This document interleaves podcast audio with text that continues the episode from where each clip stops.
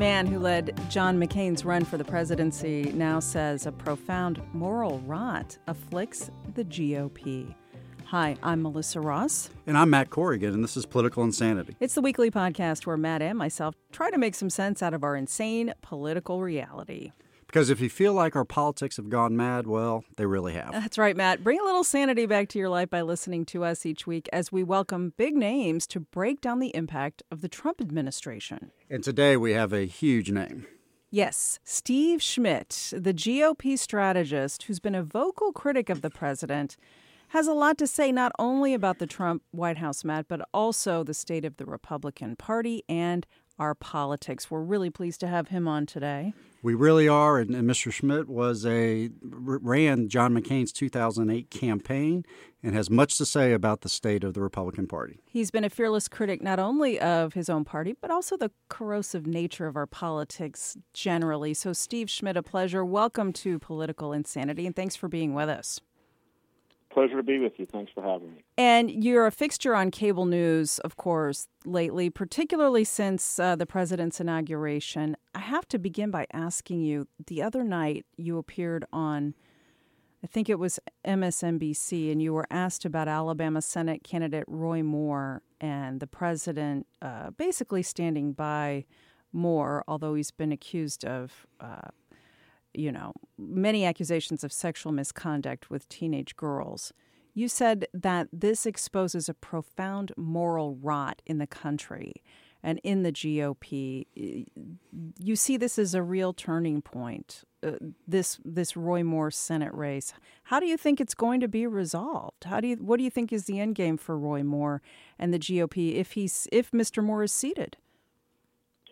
Well, then he'll be hung like a millstone around the neck of every Republican running in a competitive race around the country as the Republican Party will have established itself as tolerant of alleged pedophilia for the purposes of delivering a corporate tax cut, which, amongst other things, will add up to $2 trillion to the debt. But I, but I digress. The, the issue here is you have somebody who is credibly accused on multiple occasions. He was banned from uh, physically being in a mall because of his predations uh, towards 14 year old, 15 year old, 16 year old uh, young ladies. But when we're talking about a 14 year old, we're talking about a little kid here.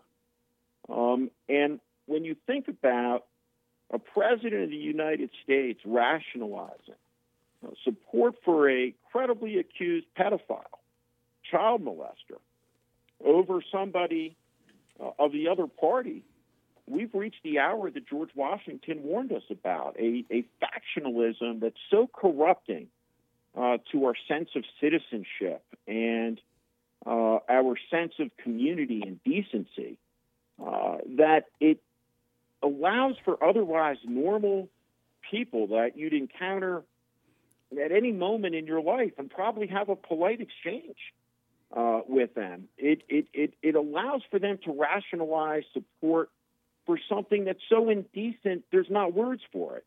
So it, I think we're at a tragic moment. And I, and I think for the Republican Party, we're at an hour where it's appeasement of, its acquiescence to the weakness of its leaders, the fluidity and speed with which long held principles were easily discarded we've we've we've arrived at an hour of reckoning for the Republican Party, and I'm not sure the institution uh, survives its encounter ultimately with Donald Trump and the apologists and the enablers around around the Republican Party who have chosen this expedient route to power against the long-term principles of the institution. Wow, and Matt, you know everything Steve's saying. This tribalism he talks about, it really has motivated in large part you and I starting this podcast because we experience it every day too. We do, and and just getting people to understand what's going on is, you know, I think a, a real motivation behind it. And and and Steve,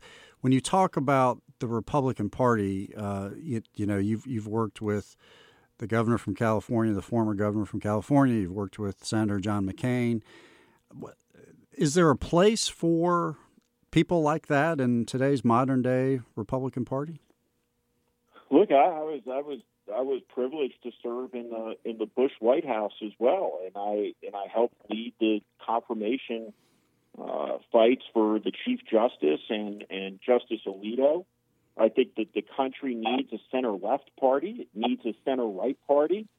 Uh, but when you get to a point where there's no room in the Republican Party for a George W. Bush or a or a John McCain or a Jeff Flake or a Bob Corker, not on the essence of their ideology or their conservatism, but on the basis of their stated concern for the lack of probity, the lack of rectitude from this president, the constancy of the lying, the erratic behavior, and the malfeasance in the response by the federal government in Puerto Rico and the Virgin Islands and the callousness towards the suffering of fellow Americans there. When you see attacks made on the 26 year old widow of a fallen Green Beret who's pregnant with a second child, uh, when you see the attacks on Gold Star parents and, and the constant uh, impulse towards authoritarianism, the attacks on the judicial system, on the Justice Department, on the notions of a of a free press. Um, when people who are concerned about that, you know, concerned with defending these precious American institutions, which are our great inheritance that have been handed to us at great cost, great sacrifice. Um, when, when, there's no room for that anymore in the Republican Party, it, it represents a decay and a rot uh, that's hard to describe and, and hard to see how we come back from it. What do you think the end game is? I know it's impossible to really predict, but you just you said a minute ago you don't think the GOP can necessarily survive Donald Trump. What do you think now, is the I'm fate sure of, what, of the of the Trump White House and of the Republican Party? Well, it, it seems to me the Republican Party's become an organized conspiracy to hold power uh, with little plan uh, about what to do with that power for the for the public good. Um, That's a great quote. surrender and, and abdication of, of all and any principle.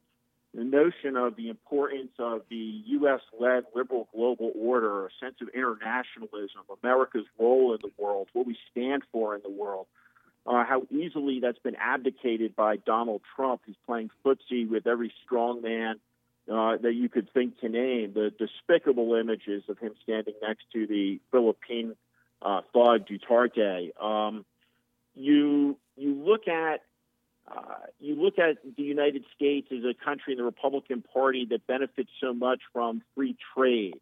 Um, and the Republican focus on responsible government spending so easily abdicated in this tax bill you look at the total collapse of rigor in the policymaking process, for sure, there are lots of things that need to be repaired in Obamacare.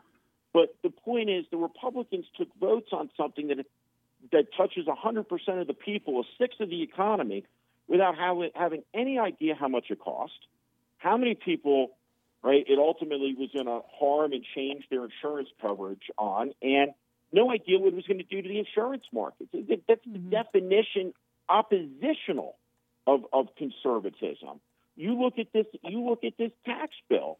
You have you have tax incentives in there for private jet use while you're canceling the state and local mortgage interest deductions um, uh, and property tax deductions. You look at the two trillion dollars in new debt. These are antithetical to conservative values. And, and lastly I think for Republicans, you know, who remember Reagan and Reaganism, what's the difference between Reaganism and Trumpism? I mean, what's inscribed on Ronald Reagan's tombstone is is is a is a quote of his, and it says, you know, I believe uh, in my heart that man is good, and that in the end, what is right always triumphs over what is wrong, and there's worth and purpose in every human life.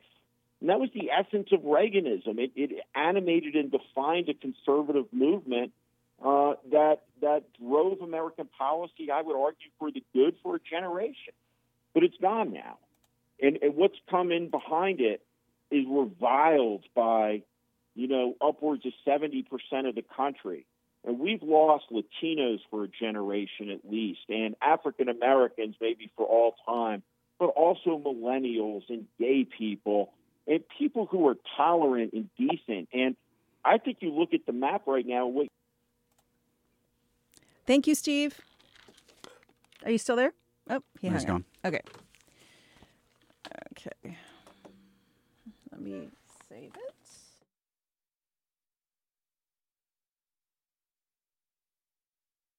In these off-year elections in November across the country, that could well be a harbinger for where we'll be in 2018. Yeah, the the Virginia election in particular. Is this an opportunity because Democrats seemingly don't waste an opportunity to make a mistake?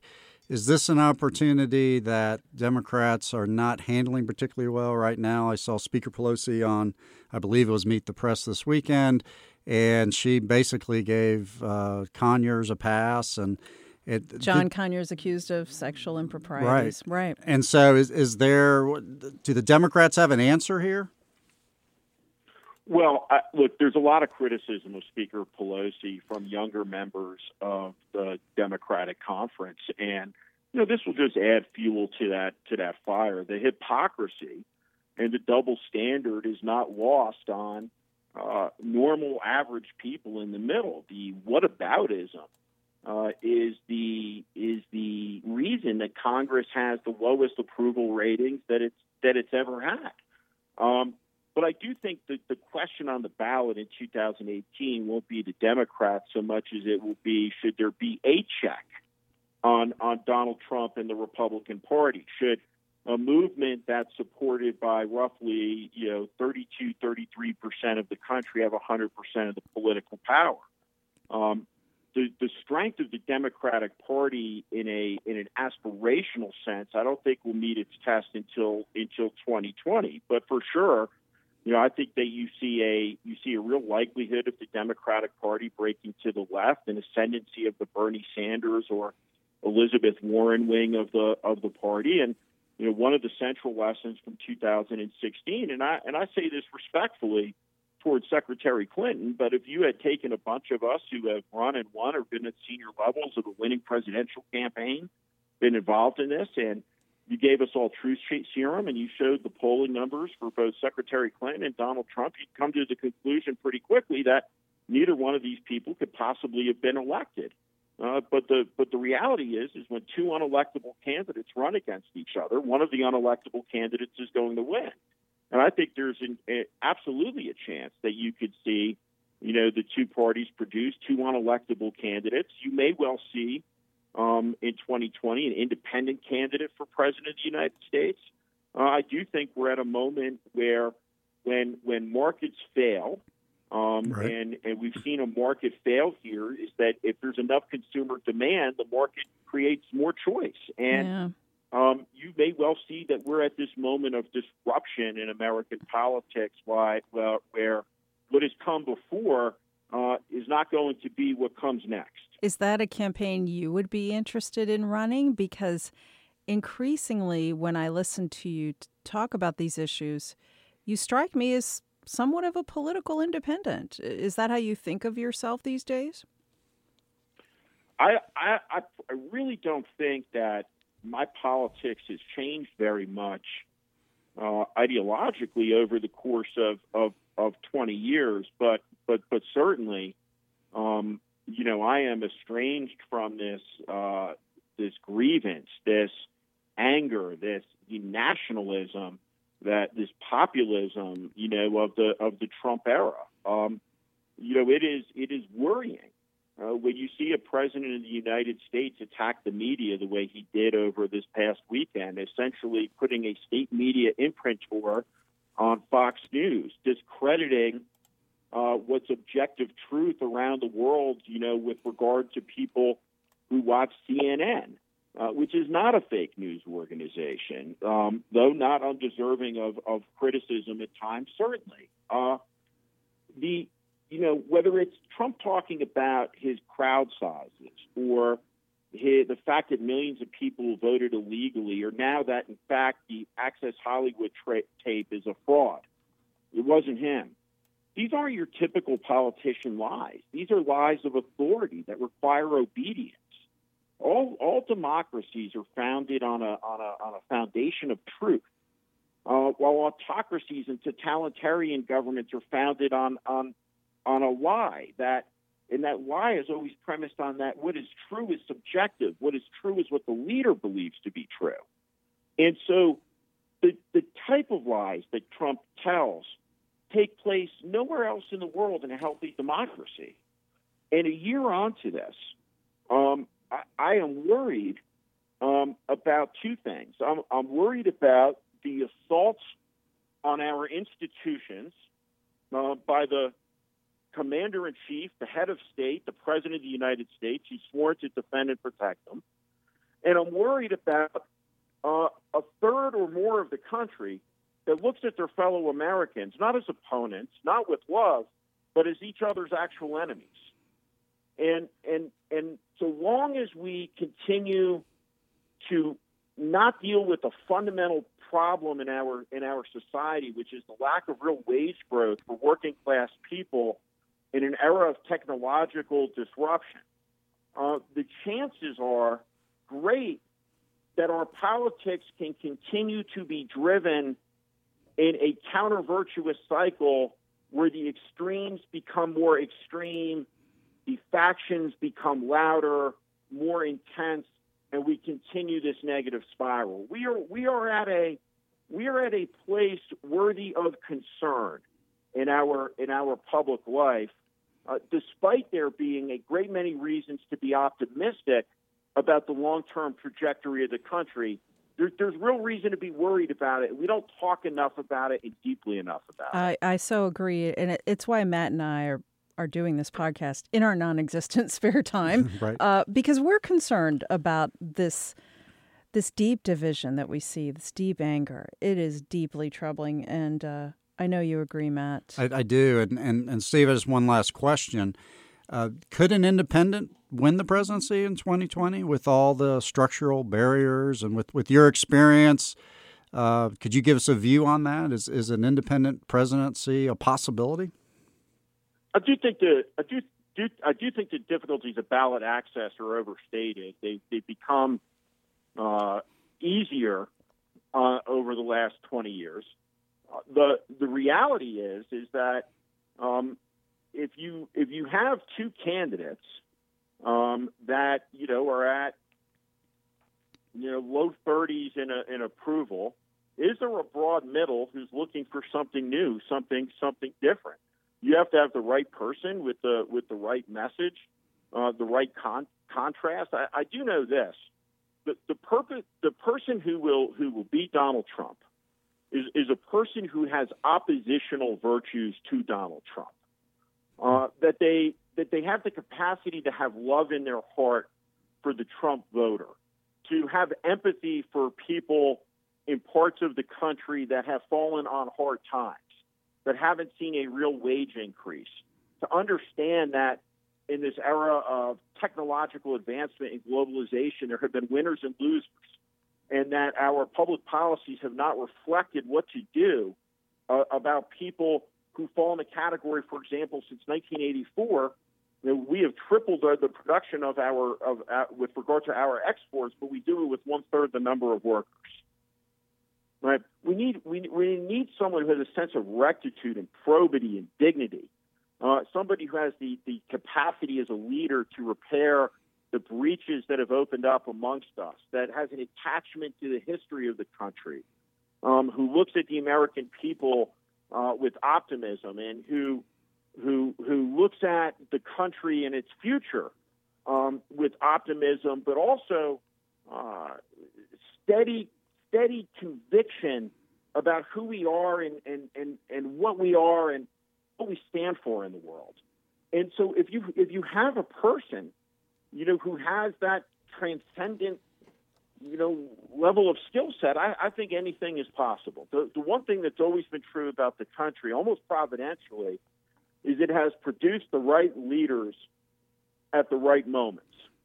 And and we're certainly due for one of those again. Well, that's well, an aspirational way to end this. uh, well said. Steve Schmidt, such a pleasure. Thank you so much for appearing on our podcast. We appreciate your time.